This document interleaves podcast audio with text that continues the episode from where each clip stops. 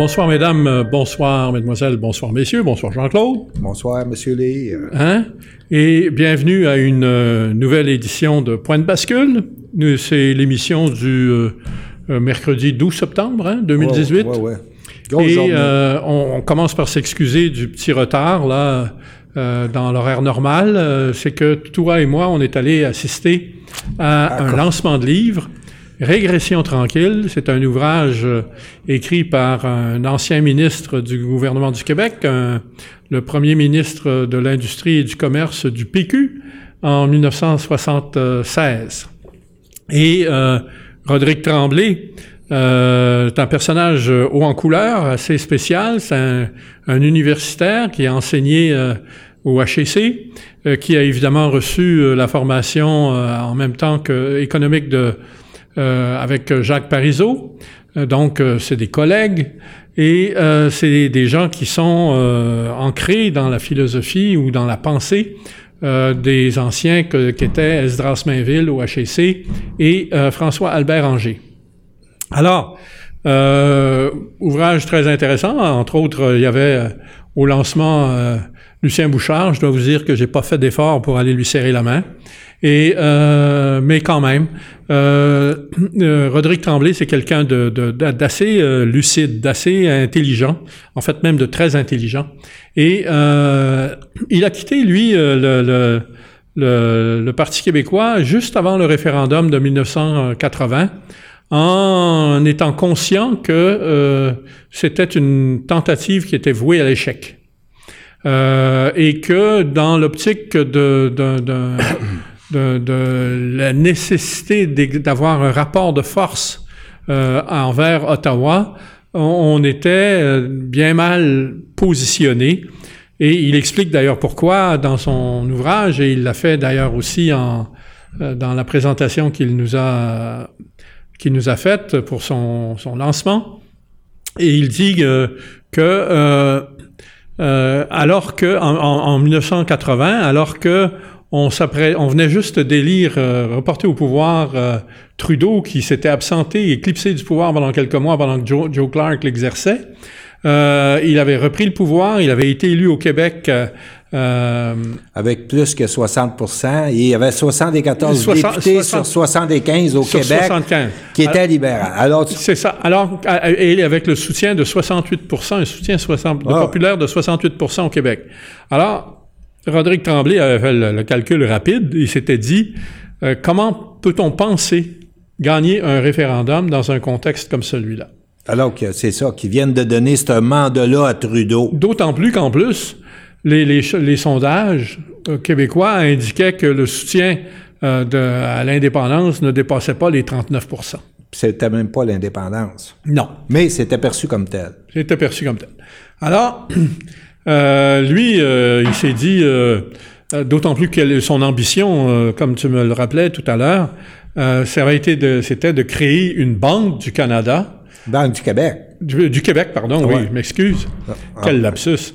Euh, et, euh, C'est une espèce d'alliance entre les capitaux de la Caisse de dépôt, de la Banque nationale et du mouvement des jardins. et du mouvement des jardins qui aurait été dans la logique de la Révolution tranquille, là où on a créé des grands leviers économiques. Fait que là, lui, il faisait comme un peu la fusion stratégique de ça. Et puis donc, on montait encore en puissance. On était capable de jouer avec les grands. Voilà. Alors, euh, écoutez, c'est un ouvrage, euh, j'ai eu l'occasion de le parcourir rapidement. euh, et puis, bon, Roderick Tremblay, c'est un, c'est un, comment dirais-je, un, un mordu de vigile. Il nous lit régulièrement, il sait exactement où on en est.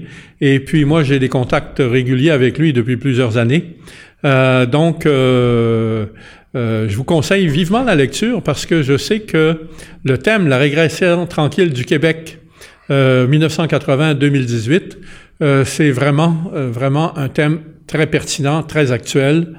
Et euh, euh, c'est difficile de passer à côté de ça. Ben oui, surtout qu'il prend une perspective historique quand même. Hein? Il y a un petit peu de géopolitique derrière ça. Hein? Oui, oui, tout à fait. Parce que quand il a fait sa présentation dans la salle, il y avait un, espèce de tableau là où il, les, les, étapes des régressions d'un siècle à l'autre, c'était tout lié à des changements constitutionnels. Et puis à des hein? changements de statut. C'est ça, exactement. Et donc, c'est et, il, est dans ce jeu-là où ce qui comprend comment ça a évolué. Et là, il cherche, euh, il cherche une voie pour euh, le redressement. Mais là. Alors, sur la jaquette du livre, euh, à l'arrière, on dit sans complaisance et sans ménagement, il identifie les erreurs du passé et les défis futurs qui se posent pour le Québec et pour la nation québécoise. Les Québécois et les Québécoises, le Québec tout entier, sont capables de grandes choses dans l'avenir pourvu qu'ils le veuillent. En définitive, quand tout a été dit, tout se ramène à la question centrale à laquelle il faut laisser à chacun et à chacun, chacune, le soin de répondre. Est-ce que les Québécois et les Québécoises d'aujourd'hui, en tant que patriotes de toutes origines, ont la volonté de travailler à la survie, à l'épanouissement et à la prospérité de la seule nation francophone majoritaire en Amérique du Nord? C'est ça la question. C'est le défi. C'est le défi, mais ce qui est arrivé, parce qu'on a eu deux périodes, je veux juste faire quelque chose de rapide là-dessus, c'est que pour la période aller jusqu'à Daniel Johnson père, l'idée de l'indépendance, c'était pour porter l'existence d'une nation. Après ça, parce qu'on peut faire un grand débat là-dessus, mais très simplement, après ça, l'indépendance, c'était comme un idéal pour être libre, puis pour faire euh, avoir toutes les compétences pour se donner une société progressiste ou peu importe. Mais c'était pas, ça portait pas sur l'existentiel d'une nation. Mm-hmm. C'est ça la, différence. Et lui, il, revient là-dessus. Il y, a, il, a, il y a, une tendance conservatrice, on en, on en ben parlait. oui, bien sûr. C'est sûr, mais il y a quand même une intelligence politique dans cette tendance conservatrice-là, une intelligence politique qu'on ne retrouve pas chez euh, des idéalistes qui, qui ont porté le projet depuis 50 ans. En, conclusion, je vous précise simplement les, les, les le, quelques données euh, biographiques à son sujet. Euh, député du comté de Gouin à Montréal de 1976 à 1981, Rodrigue Tremblay a été ministre de l'Industrie et du Commerce dans le gouvernement du Québec, 76 à 79. En plus de sa carrière politique, il a enseigné les sciences économiques à l'Université de Montréal à Montréal euh, pendant plus de 20, 35 ans, soit de 1967 à 2002. Depuis 2002, il est professeur émérite de l'institution. Euh, le professeur Tremblay a publié plus d'une trentaine d'ouvrages. C'est pour ça qu'il y avait des Autant en anglais qu'en français, faut-il le dire, parce qu'il est important de souligner que euh, M. Euh, Tremblay est, mi-québécois, mi-américain. C'est ça. Et qu'il y a un blog euh, de New euh, American Empire ouais. qui, euh, qui, qui, est très critique de la, de la, politique, de la politique américaine. ouais, c'est ça. C'est très intéressant. New American Empire. Oui, sur Internet. là. Oui, ouais, c'est ça. Voilà. Nous, on reçoit ces textes régulièrement, et puis on les publie régulièrement ben d'ailleurs. oui, c'est ça, sur okay. Et puis on, est, on a une, collaboration suivie avec lui. Un autre personnage qui vient de, de pondre un, un, ouvrage également, euh, c'est Pierre Godin.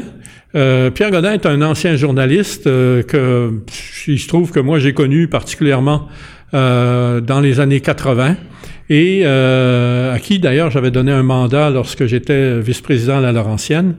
Et il vient de publier un livre qui s'intitule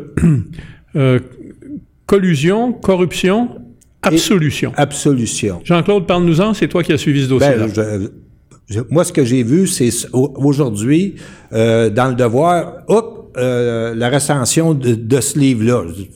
Regardons ça.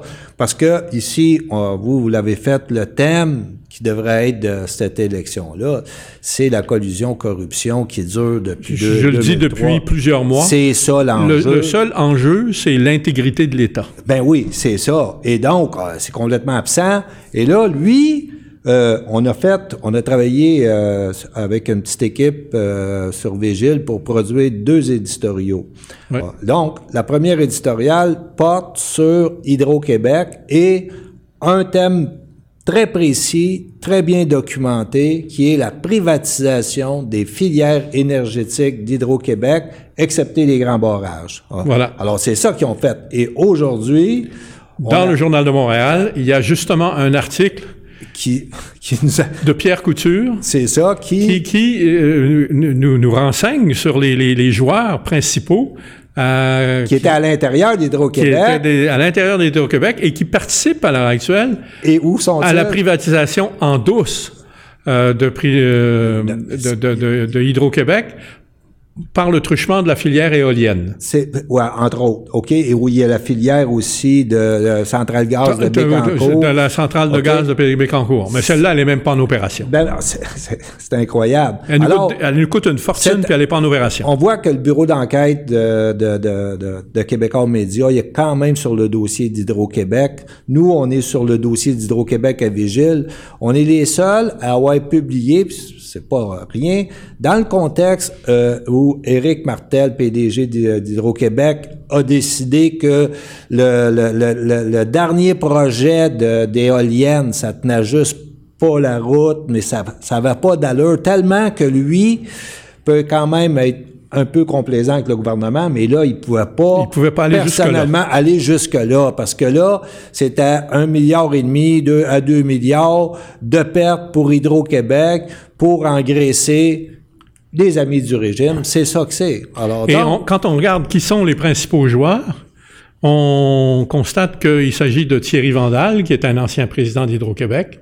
dans les trois d'aujourd'hui, dans le Journal de C'est Montréal, ça. on comprend. qu'on- euh, Marie-Josée Nadeau, qui est maintenant sur le conseil d'administration d'Engie en France, avec André Desmarais. avec André Desmarais, entre autres.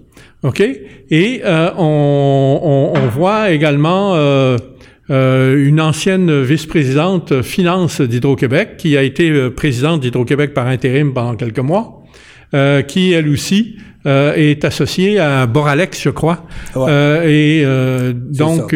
C'est dans- la revue de presse de, de, de, de, De Vigile d'aujourd'hui. aujourd'hui. Et donc, on a vu au travers le- le- le- le- le- la prise de contrôle de, de- de l'État, parce qu'on est sur le thème du détournement de l'État. là. On, a Hydro-Québec, là. c'est un de nos grands leviers. oui, oui, retenez, retenez bien ça. Le thème, c'est le détournement de l'État. C'est ça notre thème ce soir sur la première heure. Ok, on a vu euh, Monsieur Tremblay, c'est un peu ça. On va Godin, ça c'est sûr que c'est ça. Et puis donc on a là sur Hydro-Québec parce qu'à Végile on voulait prendre un dossier où c'est très bien documenté, c'est précis, et puis ça dépend pas des spéculations qu'on fait, c'est tout simplement le rendu, excepté que ces informations-là étaient éparses dans le temps.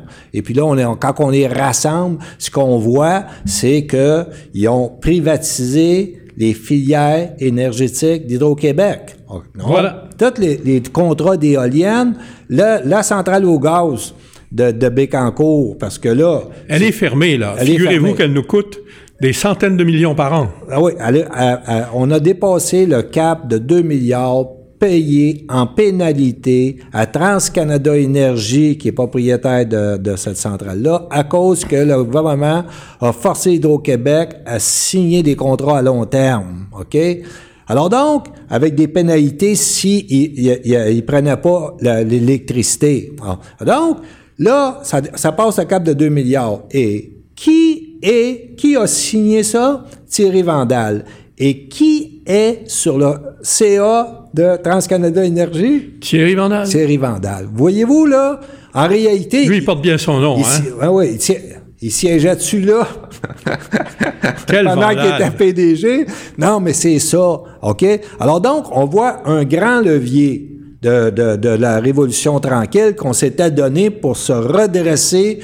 Et euh, c'était un redressement national. On était tellement fiers d'Hydro-Québec dans les années 60. Les jeunes peuvent pas savoir ça, mais là, on était hydro-québécois. C'était ça, la publicité. Ouais. Et puis, on est... C'était parce que on partait de, de, de rien, puis on avait fait quelque chose de gigantesque, puis on regardait ça, Manicouagan, etc. mais là, avec la, la- la prise de contrôle de l'État et de détournement de l'État de, de- de- de- de- des libéraux euh, en 2003, avec le thème euh, la réingénierie de l'État, ça, régi- euh, c'est mieux que le privé vienne pour développer les choses que Hydro-Québec, entre autres. OK? Alors donc. C'est ce qui nous a donné des fiascos comme celui de TM4. Ben oui, non, mais c'est ça. Regarde, écoutez, là, on n'est pas arrivé encore au, bilan. Là. On va revenir au bilan avec euh, la, la, privatisation des filières énergétiques parce qu'il faut qu'on le répète. Ils ont privatisé Hydro-Québec, OK? Une grande partie, OK? C'est ça, à la pièce. C'est ça qu'il faut comprendre. On débite Hydro-Québec en morceaux. Parce que si on disait aujourd'hui, hey, ils veulent privatiser 10% d'Hydro-Québec, ça sortirait de partout. Non, c'est épouvantable, faites pas ça. Ils l'ont fait.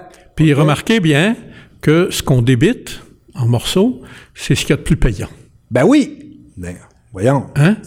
Ben Regardez simplement les tarifs consenti aux, euh, à l'exportation. Aux exploitants, euh, aux exploitants d'éoliennes par rapport aux tarifs qu'on est obligé de, de, de, de, ben ah vendre l'électricité sur nous. Ben oui, parce que dans la privatisation, il, faut, il faut justifier un modèle économique. Voilà. Alors, c'est euh, l'Hydro-Québec, le bloc ce qu'il appelait le bloc patrimonial d'Hydro-Québec, c'était des, des infrastructures qui étaient développées depuis longtemps, dont les coûts de, de, production étaient à deux cents, deux cents et quelque chose, OK? Et ça, c'était le bloc patrimonial, puis ça, c'était le bloc de référence pour les tarifs des clients d'Hydro-Québec, nous, OK? Voilà. Mais ça, eux autres, ils ont, quand ils ont commencé à produire de l'électricité à 11 cents, des achats garantis aux éoliennes, et puis l'autre, euh, la centrale au gaz qui produisent pas, mais qu'on paye quand même, c'est pas pire. Donc, là, ce qui arrive, c'est que ils ont pris le bloc patrimonial, ils l'ont tassé comme référence, ils l'ont mis comme référence pour l'électricité à l'exportation. C'est ça. Parce que là, vous exportez à 4 cents, vous avez payé 2 cents, vous faites un profit à l'exportation. C'est faux. Ça, c'est ce qui devrait être dirigé vers les clients. Nous, c'était ça le mandat fondamental de la création d'Hydro-Québec. Et là, quand ils prennent le bloc à 11 cents, puis ils disent, ça, ça va devenir les chiffres de référence pour vos tarifs. Donc, vous voyez, depuis plusieurs années, tout, tout, tout, tout, tout. Alors, si vous voulez euh, une belle illustration, une bonne façon d'examiner la question, vous réalisez que les exploitants euh, des, éoliennes, eux, ils obtiennent le filet mignon et nous, on se contente du bœuf haché. Ben oui, c'est ça que c'est. Alors donc, combien de contrats ont été signés? C'est ça qui est notre éditorial sur Vigile. D'engagement d'Hydro-Québec à long terme, où ce que c'est bétonné comme contrat, vous ne pouvez pas vous sortir de là pour de l'électricité que vous n'avez pas besoin. Jean-François Blins, c'est un analyste spécialiste de la question. Lui, dit, et, puis ça a été euh, euh, validé par, euh, par le, le, bureau d'enquête du Journal de Montréal. Ça a été aussi validé par la vérificatrice générale. C'est que les contrats à long terme sont à hauteur de 40 milliards. 40 milliards d'engagement, là. D'engagement, que vous allez l'acheter, que vous n'avez besoin ou pas, vous allez payer, ça. Et ça, ça, ça part de vos tarifs dans vos poches, ça en va aux amis du régime. C'est ça qui se passe. 40 milliards. Et si on avait 40 milliards de filets mignons, hein? Oui, c'est ça. 40 milliards d'engagement. Puis si on avait eu besoin, même si on avait eu besoin, on paye 10 milliards de trop à cause des prix gonflés, parce que ça, c'est des commandes politiques qui ont été, qui partent du bureau du premier ministre puis on l'a vu avec le dernier projet éolien. Exactement, il voulait exactement faire ça. Le, le, Couillard sort, oui, là, on voit les masques tomber. Et puis, mais alors Couillard a été obligé de reculer, là. Hein? Ben, ben oui, parce Il n'y avait pas le choix. À l'intérieur du CA d'Hydro-Québec, il y a du monde qui ont dit, gars, on va sortir, et puis on va vous mettre ça sur la table euh, euh, pour le public, puis on s'en va en élection. Ouais. Fait qu'ils ont dit, OK, parfait. On, va, on va temporiser en espérant de gagner. OK, c'est ça l'affaire. Mais c'est juste pour vous démontrer que... Et quand on sait que les membres du conseil d'administration, de toute façon, sont des amis du régime, on constate à quel point la position du gouvernement était intenable. Ben oui, ça Et que même les membres du conseil amis du régime considéraient que ça n'avait pas d'allure. Ah non, c'est de la grosse crosse qui plus. là. OK. Ça fait que il pouvait plus, là. Tu sais, parce qu'après ça, faut, faut vivre, là. Ben oui, ben, mais puis Ouais. ensuite, il faut répondre. faut- tu sais, surtout quand il y a un, changement de gouvernement en vue, il faut, il faut être capable de répondre aux questions. C'est ça. Puis là-dessus, euh, Éric Martel, le PDG. Il euh, s'est tenu debout. il s'est tenu debout. C'est correct. C'est un homme Ouais. honorable sur cette affaire-là. Ça, Ce, ce dossier-là, son comportement est exemplaire. C'est ça. Et là, euh, hein, il, il sera plus là si les libéraux rentrent. On Non, c'est clair. On va y arriver un petit peu plus tard. Mais donc, là, Hydro-Québec, on n'a pas ajouté à Hydro-Québec la batterie révolutionnaire, des années d'investissement, ça coûte dizaines de millions pour mettre un, un- un système de production de batteries, toute catégorie, tout volume, OK, partir du téléphone, aller jusqu'à les grandes centrales. Et puis, quand ça a été au point, c'est rendu où? Le- le- tu parles de la La batterie? batterie révolutionnaire. Ah, ben, elle est rendue euh, quelque part en, en France, là, à, En à. Lac. À- à- dans, de- puis, euh, avec gaz euh, GDF Suez et puis enfin maintenant NJ. Et, et, euh, NJ, voilà, et puis ah, ouais, ben, on sait qui c'est, comprend. là. OK. On comprend que ceux qui étaient là, Ouais. qui sont dans la page du journal, eux autres, tout ce qu'ils faisaient, ils surveillaient qu'est-ce qu'ils pouvaient avoir de- à, à prendre puis à partir avec. là. C'est ça, Grosso modo, c'est c'est ça. là. Ça, c'était Bon. les gestionnaires. et, et TM4 qui vient d'être vendu. Le moteur. euh, Le moteur roue qui vient d'être vendu à une firme américaine euh, dans, du, du secteur euh, Ah. euh, des, des, des pièces, euh, des équipementiers d'automobiles, euh, a, a- a été vendu pour des, des, peanuts, là. Ben ouais, c'est ça. Puis l'autre privatisation qui paraît pas, c'est qu'à l'intérieur de Hydro-Québec, c'est un des deux plus gros donneurs d'ordre au Québec. Or, on nous rappelle que de 2002 à 2010, il y avait euh, Franco Fava, Oui, oui, oui. sa famille, qui ont eu pour 580 millions de contrats. Alors, euh, ra- rappelez-vous que lui. Fran- Hein, Fran- on- Franco Fava, c'était, c'était ce- cet entrepreneur proche du Parti libéral de la région de Québec, euh, qui a été euh, vivement interpellé lors de la commission Bastarache. Non, ben oui, mais il nommait les juges là, avec les post-it. Les post-it, là. c'est l'affaire des post-it. C'est-tu un détournement d'État, ça? Voilà. Ben voyons. On est en plein détournement. Ben ouais. Et là, Jean-Claude, on va lâcher Hydro-Québec et Ouais, ouais. on va aborder le dossier de la Caisse de dépôt. Et oui, deuxième grand levier hein, Voilà. de la Révolution tranquille qu'on La s'était Caisse de donné, dépôt. la Caisse de dépôt. Et cette semaine, euh, enfin pas, pas cette semaine, euh, la semaine dernière, Deuxième éditorial de Vigile. Le- on a publié euh, Vigile après quelques années de contact avec un- un- une source euh, qui est interne de la caisse de dépôt. Voilà, Et puis, on peut on peut on peut le nommer maintenant parce qu'il a il a lui-même euh, témoigné dans Vigile, il a signé son article. Euh, il s'agit de Pierre Gouin et Pierre Gouin était C'est pas n'importe qui, hein? non, non, non, Ah non, non, C'est était- un ancien euh, haut fonctionnaire au ministère des Finances qui est passé à la Caisse de dépôt en 2005 et qui, de 2005 à 2008, a assisté impuissant à, à la, la, la, la, la gabegie.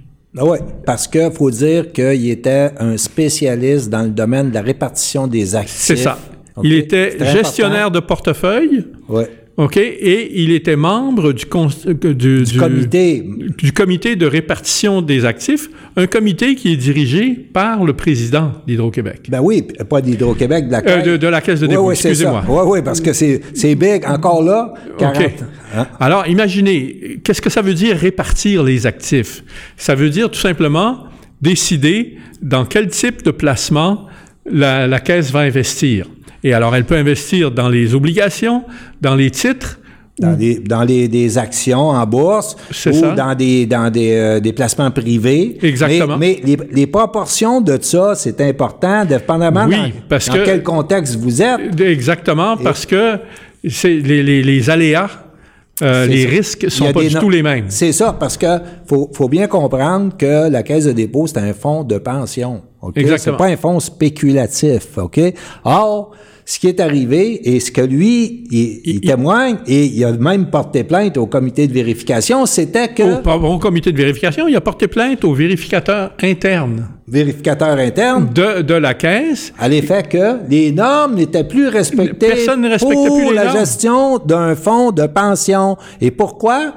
Et là, ça nous amène à l'arrivée au pouvoir de Charest, 2004, changement de la loi sur la gouvernance de la Caisse, et là, la loi 78... Euh, attends, t'as oublié un, élément important, nomination d'Henri-Paul Rousseau à la tête de la Caisse, et Henri-Paul Rousseau, lui, adopte un profil, un profil de, de, de, hedge fund, de fonds de couverture. Ben oui, mais le gros signal vient de, du changement de la loi sur la gouvernance de la Caisse. Exactement. Et, c'est ça qui amène au dérèglement. C'est de ça que Pierre Gouin témoigne. Fait que là, il n'y a personne...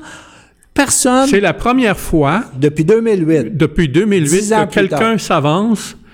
Et puis, pas, pas n'importe qui, hein, c'est un témoin qui était aux premières loges. Il a, d'ailleurs, il a, il, a porté plainte au vérificateur interne et il s'est fait euh, dire de là. Ben oui, puis ça, a été fini, là. Il s'en allait après ça, là.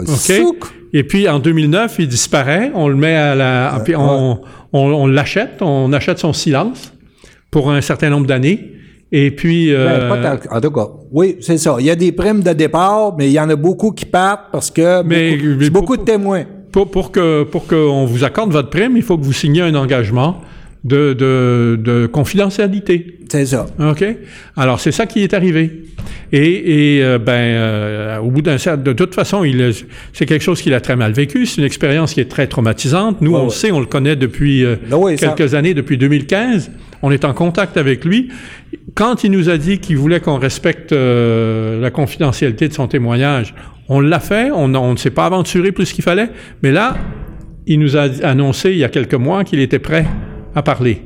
Ça. Publiquement. Ouais, ouais. Et à partir de ce moment-là, on publie notre, euh, on publie son témoignage et on publie également un éditorial. Et c'est cet éditorial-là que, là, à partir de son témoignage, on a une clé, on comprend que euh, et là, les gens ont à peu près tous passé à côté des pertes de 40 milliards, parce que là, on arrive à 2008, les pertes de 40 milliards, et l'éditorial de Vigile documenté sur du solide, juste les faits, les chiffres, puis euh, validé par des journalistes de profession. OK? Il n'y a rien d'autre dans cet éditorial-là.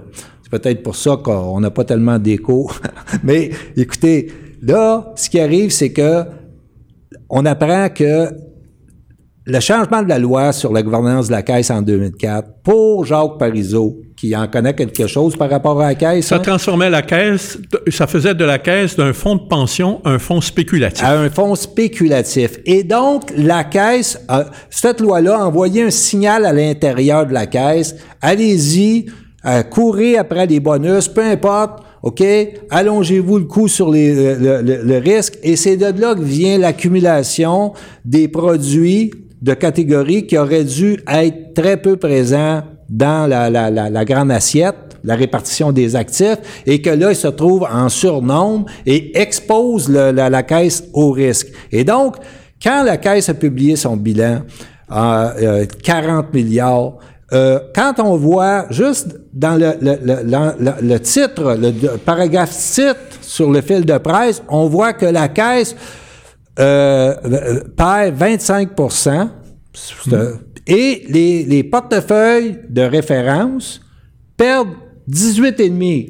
Alors là, la caisse, elle a performé comme un fonds spéculatif, c'est très clair. Ce que ça représente, si la caisse avait suivi les normes de gestion, de, vous connaissez ça, vous, vous avez été, hein? Et puis, la Caisse aurait perdu 30 milliards et non 40 milliards. Donc, la, la Caisse a perdu 10 milliards de plus qu'il aurait perdu s'il avait respecté les normes. OK? C'est ce que nous apprend euh, Pierre Gouin euh, en ben partie. Et les chiffres. OK. Maintenant, dans le. le, rappelons pour, les faits que moi, j'ai été vice-président d'une compagnie d'assurance et que justement, les compagnies d'assurance doivent faire des placements conservateurs pour pouvoir assurer euh, pour pouvoir être certain de pouvoir euh, acquitter les, les, les, les, les, les demandes de, de, de remboursement lorsqu'il y a des sinistres. Ben oui. Hein?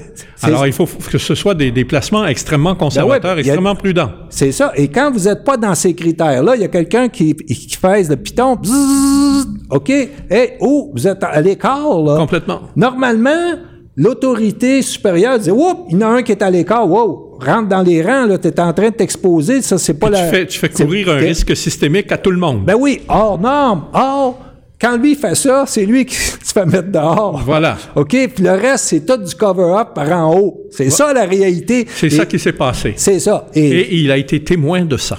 ben oui, c'est un professionnel qui est à la table avec le président. OK? C'est ça. C'est pas quelqu'un qui a entendu parler de quelque chose si au travers des branches. Si vous ne l'avez pas encore fait, allez sur Vigile, lisez. C'est euh, le témoignage de Pierre Gouin. C'est ça. Euh, Et, et puis, qu'est-ce que ça révèle, OK? C'est que là, quand, quand on arrive à la bonne question, parce que c'est ça qu'il dit, il dit, il y a eu une commission parlementaire en euh, mai 2009 sur ces pertes-là, puis il n'y a personne qui Et posait les bonnes s'attend- il s'attendait à ce que quelqu'un pose les bonnes questions Puis aux bonnes les, et puis invite les vrais témoins. les vrais témoins. Et non pas ça n'a- ça n'a pas été fait. Non. Et il, met- il pointe, en- enfin, il- quand on regarde le dossier, on constate que une des personnes qui aurait pu faire le travail, c'est François Legault. François Legault, À ce moment-là, il était critique financier du Parti québécois.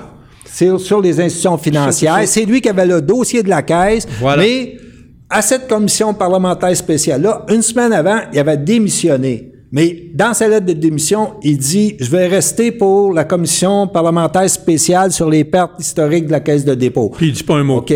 Mais, et là, on comprend pas pourquoi. Parce que Et pendant. fi- finalement, qu'est-ce qu'il fait?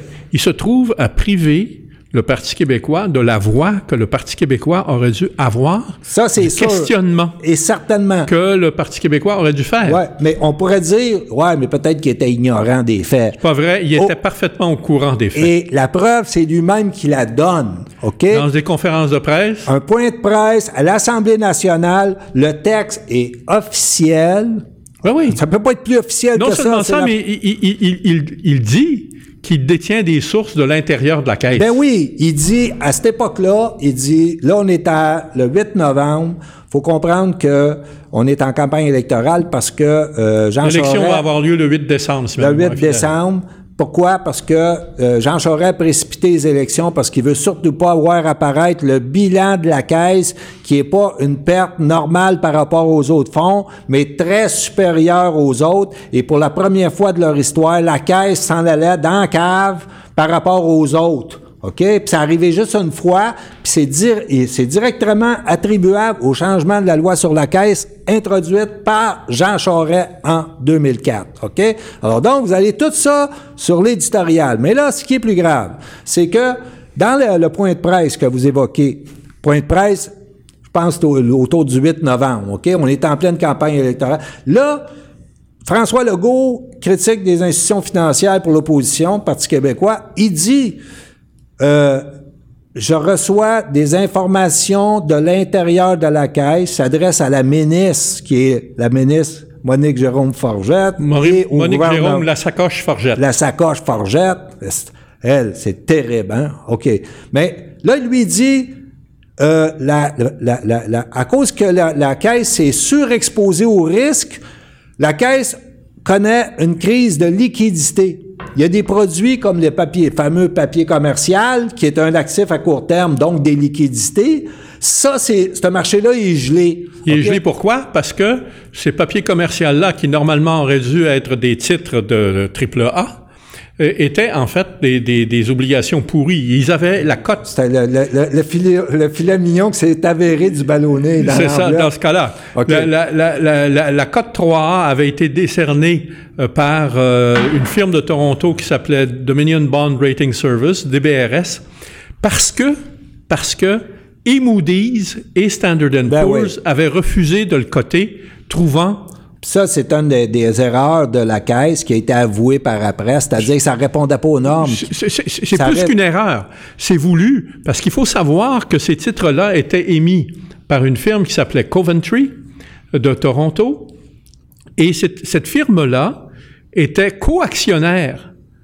Euh, pardon, la Caisse de dépôt était coactionnaire C'était le, c'est le principal actionnaire à l'émission et le principal client par la suite. par la suite, dans Alors, une avez- position de conflit d'intérêts épouvantable. Ben oui. Et DBRS avait accordé la, la, la, la cote 3A euh, uniquement parce que c'était la caisse qu'il demandait, puis que la caisse avait quand même une grande réputation. Ah Non, non, mais c'est- mais c'est- Alors, c'est- il, il faut savoir que lorsque vous êtes dans, dans, dans le domaine du placement, Euh, et le- le- le- vous pouvez pas investir dans n'importe quel genre de titre. Si vous êtes une compagnie d'assurance, une société de Ben non, ça dépend de la vocation du fonds. Exactement. Si vous, avez une vocation d'être un fonds de pension, vous n'êtes pas un fonds spéculatif. Non, mais même une, mais bon, une- une con- les- les- tous ces fonds-là doivent investir par obligation, c'est requis par la loi, pas juste la loi du Québec, la loi des, des- des- de toutes les provinces dans lesquelles ces, gens- ces entreprises-là font affaire, dans des titres 3A. Alors, qui voulait, qui avait besoin de titres 3A? OK? Ben, toutes les personnes qui voulaient faire euh, de- de- de- du placement garanti. OK? Ah ouais, ouais. Et, et, et, et qui, euh, parmi les, les, les, les, les- les gens qui voulaient avoir des titres 3 qui rapportaient beaucoup, ben, il y avait qui? Ben, il y avait la société financière Power, une filiale de Power Corporation. Ah ouais, il n'y a que ça. Ah oui, il y en a. Mais pour revenir, parce que c'est très important, parce que là, on est sur le go, on est sur le point de presse où il dit j'ai les informations de la caisse, ils sont dans une crise de liquidité, et il offre au gouvernement une collaboration. C'est dans le texte de l'éditorial avec le lien, puis vous pouvez lire son point de presse qui est de l'Assemblée nationale. C'est pas un, un journal de catégorie B, c'est un, c'est le journal officiel de l'Assemblée nationale. Donc, son point de presse, il dit, je sais que il y a une crise de liquidité et on- l'opposition est prête à collaborer avec le gouvernement pour ne pas que la caisse de dépôt se débarrasse dans une vente de feu alors que la, bourse s'est écrasée, euh, le portefeuille d'actions. Parce que si on fait ça, les, pertes sur papier sont transformées en pertes réalisées. Un coup que vous avez vendu, vous ne pouvez plus vous reprendre là, avec le retour du marché. Alors donc, il dit, il faut absolument que le gouvernement réponde pour savoir quels sont les besoins de la caisse, puis que nous, on va collaborer parce qu'on veut pas qu'ils ils ajoutent à leurs pertes. Vous comprenez? Alors donc, euh, naturellement, la ministre va rester sourde à ce- cet appel-là. Pourquoi? Parce que... Ils sont en campagne électorale. dans, sont en campagne électorale. Et là, si elle a dit la caisse est tellement mal pris là, que c'est le gouvernement qu'il faut qu'il emmène des fonds, là, c'est fini pour la, Ça, la- c'était- la c'était campagne électorale. campagne dire, là, là, là, là, ça a panique généralisée. Et donc, là, qu'est-ce qu'ils qu'est-ce qu'ils vont faire? C'est qu'ils vont faire la vente de feu. OK? Et cette vente de feu-là, elle est documentée. Combien ça a coûté? Ils ont sacrifié 2 milliards de dollars, la caisse, pour pouvoir faire une conférence de presse le 21 novembre, quel- deux semaines avant le, le vote, OK, pour dire à la 21 population... novembre 2008. 2008, pour dire à la population, il n'y a pas de crise de liquidité. Il n'y a pas de crise de Ben non, bien sûr, ils venaient de vendre pour 250 millions de titres. Non, non, il y avait- non, de- non, de- là. de 2 millions, bien, bien plus que non, ça. non, il avait sacrifié 2 milliards dans l'opération. Ouais, c'est ça. 2 milliards documentés, c'est documenté, c'est dans l'éditorial, la référence est là, c'est pas nous qui inventons ça, c'est ça qui s'est passé. Et donc, la Caisse a sacrifié 2 milliards pour favoriser la réélection de Jean Charest euh, en 2008, dans l'automne Alors, 2008. Et là, Figurez-vous, mais c'est pas fini, non, mais Oui. non, non, Ah, Allez-y, allez-y. Mettez ça une couche. Je- je- Jean-Claude, c'est quand même. Tu sais, prenez deux secondes pour réfléchir à ça, là. Pour, pour élire Jean Charest, la Caisse de dépôt a sacrifié 2 milliards de votre épargne, Ah ouais, c'est de ça. votre, des- de votre bas de laine. C'est ça, c'était le bas de laine, OK? C'est pas rien, là. C'était devenu Vous la vous imaginez la, la, la, la facilité, la désinvolture avec laquelle on traite votre fonds de retraite? Non, mais c'est parce que Ça Hydro... Oui, mais Hydro-Québec est devenu la chose du régime. La Caisse est, Est devenue la chose du régime. Et c'est de ça. ses amis. C'est ça. Et là, François Legault, parce qu'il faut revenir à François Legault, il sait tout ça. Et donc, quand il arrive à la commission parlementaire spéciale, c'est mutisme. Total. Zéro pas un mot, pose pas une question. Puis c'est lui qui monopolisait le, le dossier, OK? Parce que je sais que Jean-Martin Hossan était à côté, OK? Puis il voulait était, poser- il était témoin de ça, puis... il- mais l'autre, il monopolisait le dossier, et donc, ça s'est étouffé direct là, et il a empêché les gens de voir clair dans cette situation-là, Alors- et défendre le bien public. Qui était, c'est important de le savoir, ça aussi. Tu vas me dire que c'est de la petite histoire, non, non, que c'est de l'anecdote. J'aime, j'aime vos anecdotes. OK. Mais c'est important de comprendre que au moment où ces événements se produisent, où, où euh, euh, le, François Legault est en commission parlementaire, la Caisse de dépôt, elle a un avocat. Qui est cet avocat? Il hein? faut le savoir. La Caisse de dépôt, à ce moment-là, est représentée par Lucien Bouchard. La Caisse de dépôt est représentée par Lucien Bouchard? Lucien Bouchard. OK, parfait. Et, et c'est le même Lucien Bouchard qui, après le départ de Lucien Legault, de François Legault, euh, ouais.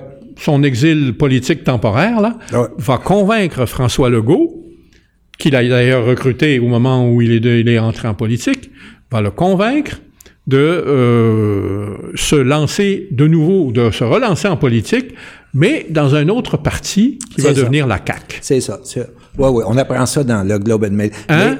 Mais, ça, c'est pas, ouais, pas moi qui l'invente, là.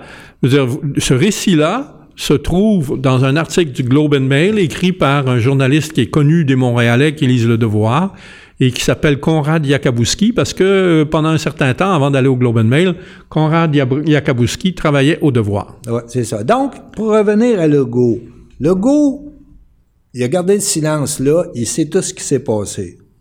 Fait que déjà là, c'est un problème, mais on connaît les circonstances de son départ. C'est quand il a refusé aussi de poser des questions dans un dossier, le Fonds de régionaux d'investissement, où son ami Charles Sirois, cofondateur de la CAC, était, euh, disons, euh, mis en cause, OK? Mis en cause, OK? Donc, il a préféré partir plutôt que de défendre le bien public là avec, OK? Fait que pour ceux qui comptent. Puis aujourd'hui, qu'est-ce qu'on apprend?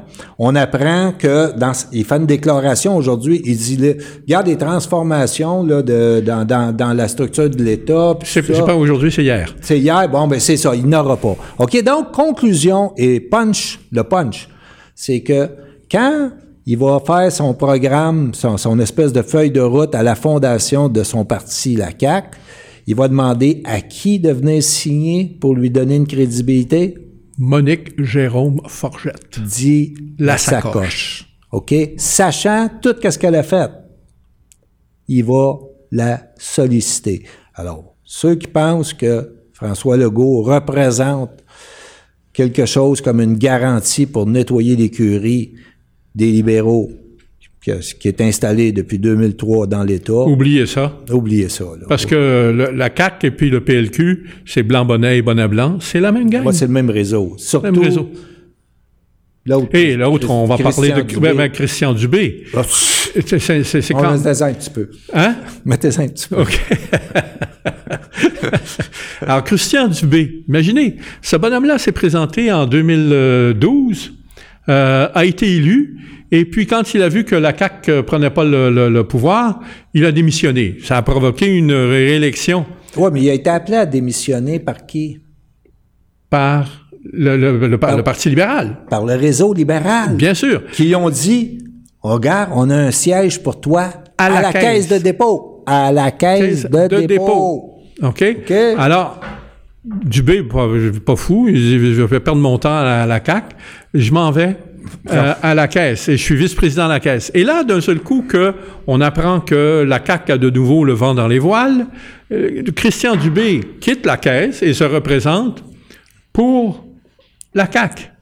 Qui Mais- devient la vedette économique de la CAQ. Numéro un de la Le CAQ. numéro un, au, au Attendez-vous à ce qu'il soit là. ministre, ministre des Finances. Ben, il va être le, le- le- le chef d'orchestre de beaucoup de choses De- pas, tout sont- seront pas nécessairement profitables pour... Non, en fait, il faut comprendre que, euh, entre autres, euh, c'est Christian Dubé qui finance Charles Sirois euh, à travers sa firme Pangea Ben oui, pour la- l'acquisition des territoires agricoles la du Québec. dépossession des terres La dépossession familiales. des terres, c'est lui qui fait ça. Ça, il n'y a rien de plus fondamental que ça. Même les Anglais n'ont pas réussi ça. OK? Alors imaginez, c'est quand même fort. C'est vraiment fort. Ah ouais.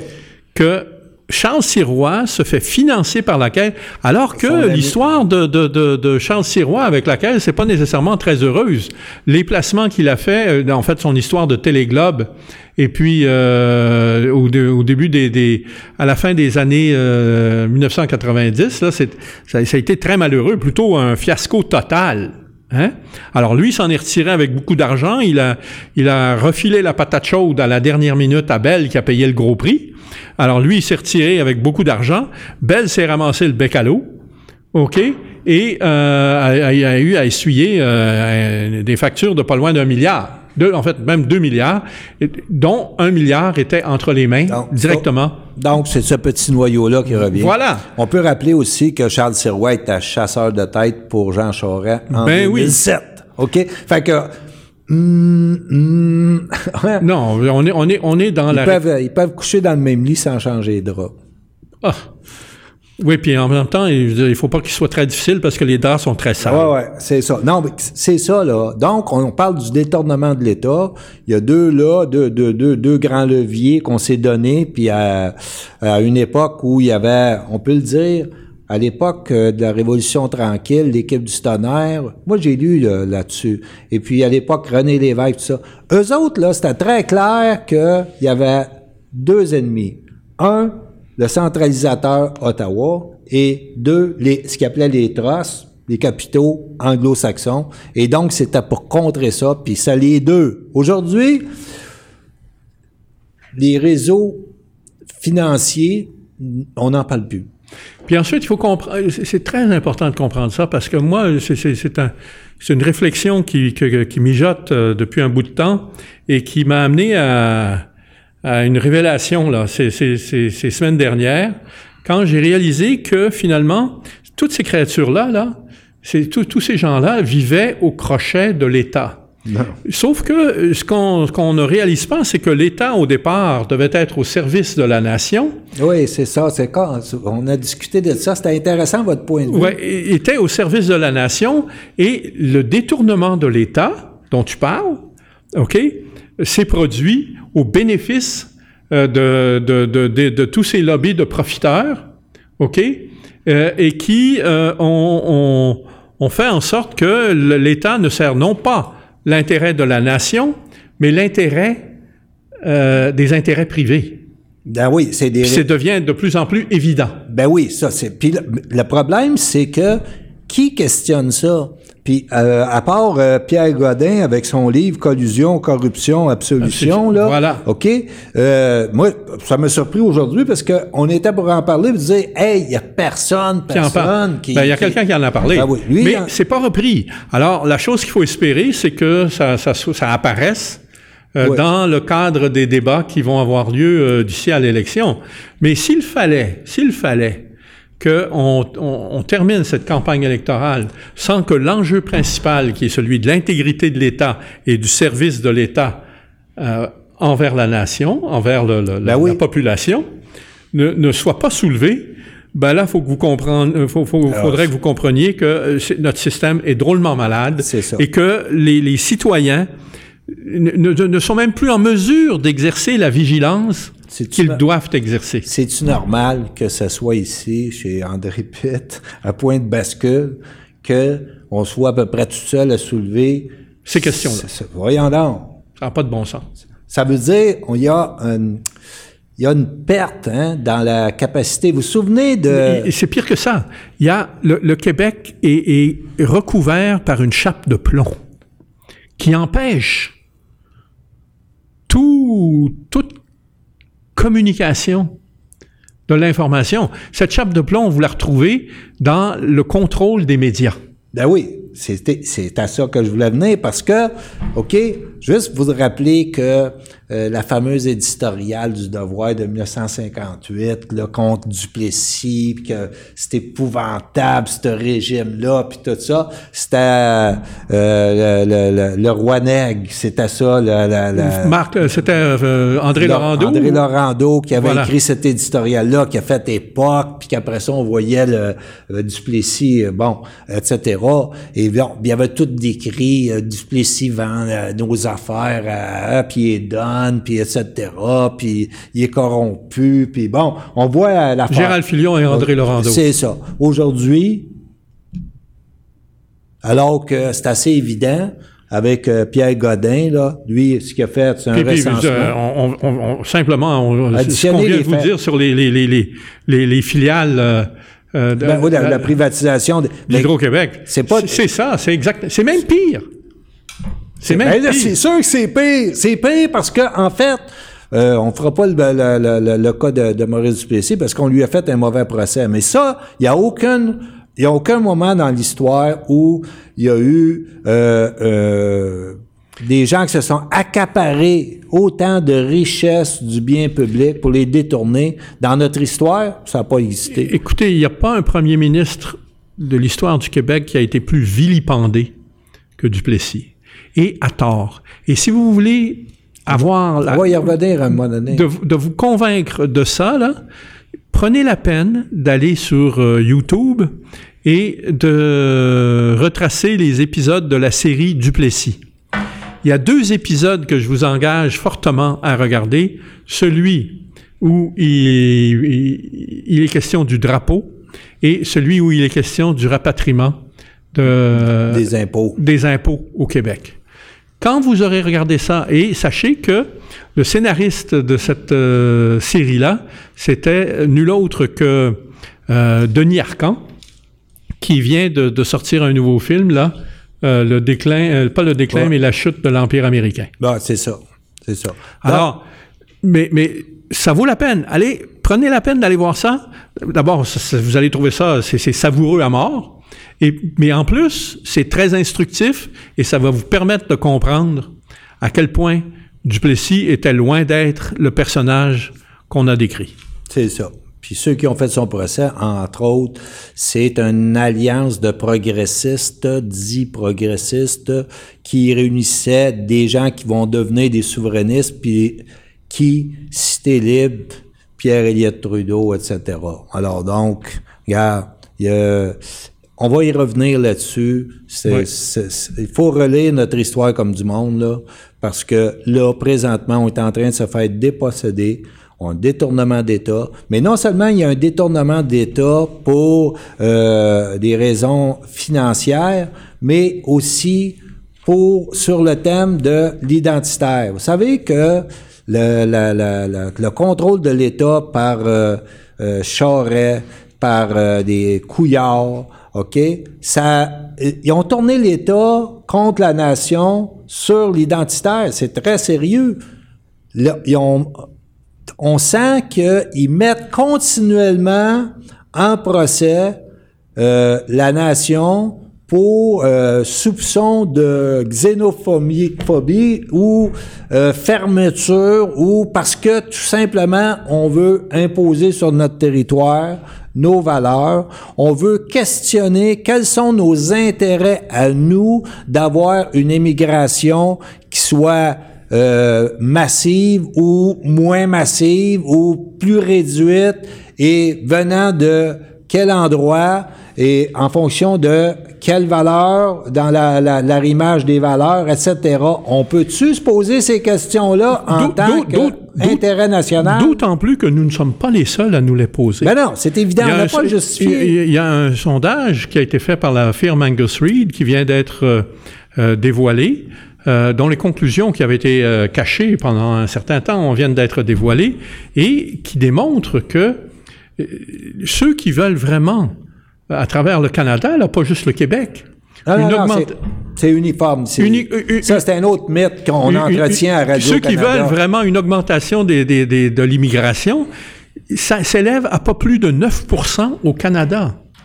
Autrement ouais, au Canada, dit, au Canada, 91 sont, sont opposés à une augmentation de l'immigration. Ah, c'est ça. Non, alors, non, ça se fait contre les peuples. Alors, par contre, si vous écoutez Radio-Canada, si vous lisez la presse... C'est épouvantable de remettre ça en, en question. Il n'y a jamais une limite. Il n'y a jamais une limite, OK? C'est ça. Alors donc, on arrive... Vous avez parlé de sondage? Oui. Sondage? On parle de sondage? Oui, on peut parler de sondage. Pour, pour terminer, parce que là, qu'est-ce qu'on fait pour reprendre le contrôle de l'État? Qu'est-ce qui s'offre politiquement? Écoutez, c'est pas. Euh, ben, à l'heure actuelle, les, les, les résultats sont. Euh, les derniers résultats indiquent que, la CAC maintient son avance et que même elle la creuse. Le Parti libéral a perdu euh, trois points, je pense. La CAC en a perdu deux. Euh, bon, ok, d'accord. Euh, que le PQ, lui, est en légère remontée, en passant de 18 à, à 20 à, 21 je, Puis, je veux dire, quand on regarde quelles sont les marges d'erreur des sondages, ah ouais. on est dans, dans est plus ça. ou moins 3 là. On peut dire qu'ils ont arrêté de baisser. Ils ont arrêté de baisser. Et puis que euh, la, la, Québec solidaire montre une légère euh, augmentation, mais encore une fois, à l'intérieur des limites de... de bon, ouais, c'est ça. De, Puis il y a une amplification, hein, il y a une amplification par Ouais, rapport voilà. au... au- au- euh, vous êtes marginal, vous pouvez doubler juste parce que le téléphone, c'est haut, peu importe. Alors, ce, qui- ce qui est, ce qui est intéressant dans ces chiffres-là, Jean-Claude, et tu me le faisais remarquer tout à l'heure, là, c'est la quantité de gens qui vont, dont le vote dépend finalement euh, des débats. Des débats. Il y a 10% qui disent, moi, c'est le débat. OK? Les autres, ils veulent voir parce qu'ils n'ont pas eu le temps de ramasser toutes les petites affaires à chaque journée. On égrène les choses. Euh, gars, eux autres, ils travaillent, ils font ça. Puis là, au débat, ils vont s'asseoir, ils vont dire, gars, j'écoute, je veux voir le monde. Je veux voir les chefs parler. Alors, rappelons que le premier débat a lieu demain soir. C'est ça, exactement ça. Puis, entre autres, moi, entre, euh, à Radio-Canada, et moi, je vais être à, à la porte de Radio-Canada. Je devrais être là à 6h30, de 6h30 à 7h30, avec une grande bannière, cccorruption.com. C'est ça. C'est ça mon Parce que nous, notre thème, c'est l'intégrité de l'État. C'est exactement ça, pour en finir avec le détournement de l'État. Voilà. Euh, On parle dessus de, de Doug Ford? Ben oui, justement, j'allais justement Qu'est-ce- t'inviter à on- nous parler de On a ton- fini avec le détournement de l'État du Québec. Vous allez avoir à voter et on espère que on s'enligne vers un gouvernement minoritaire avec une forte présence Du dans- PQ. du PQ pour être dans la balance du pouvoir, pour encore peser sur les équations. Sinon, gars, oubliez ça. That's it. On, est, on va se faire manger tout rond. C'est évident. OK? OK? Bon, qu'est-ce qui s'est passé?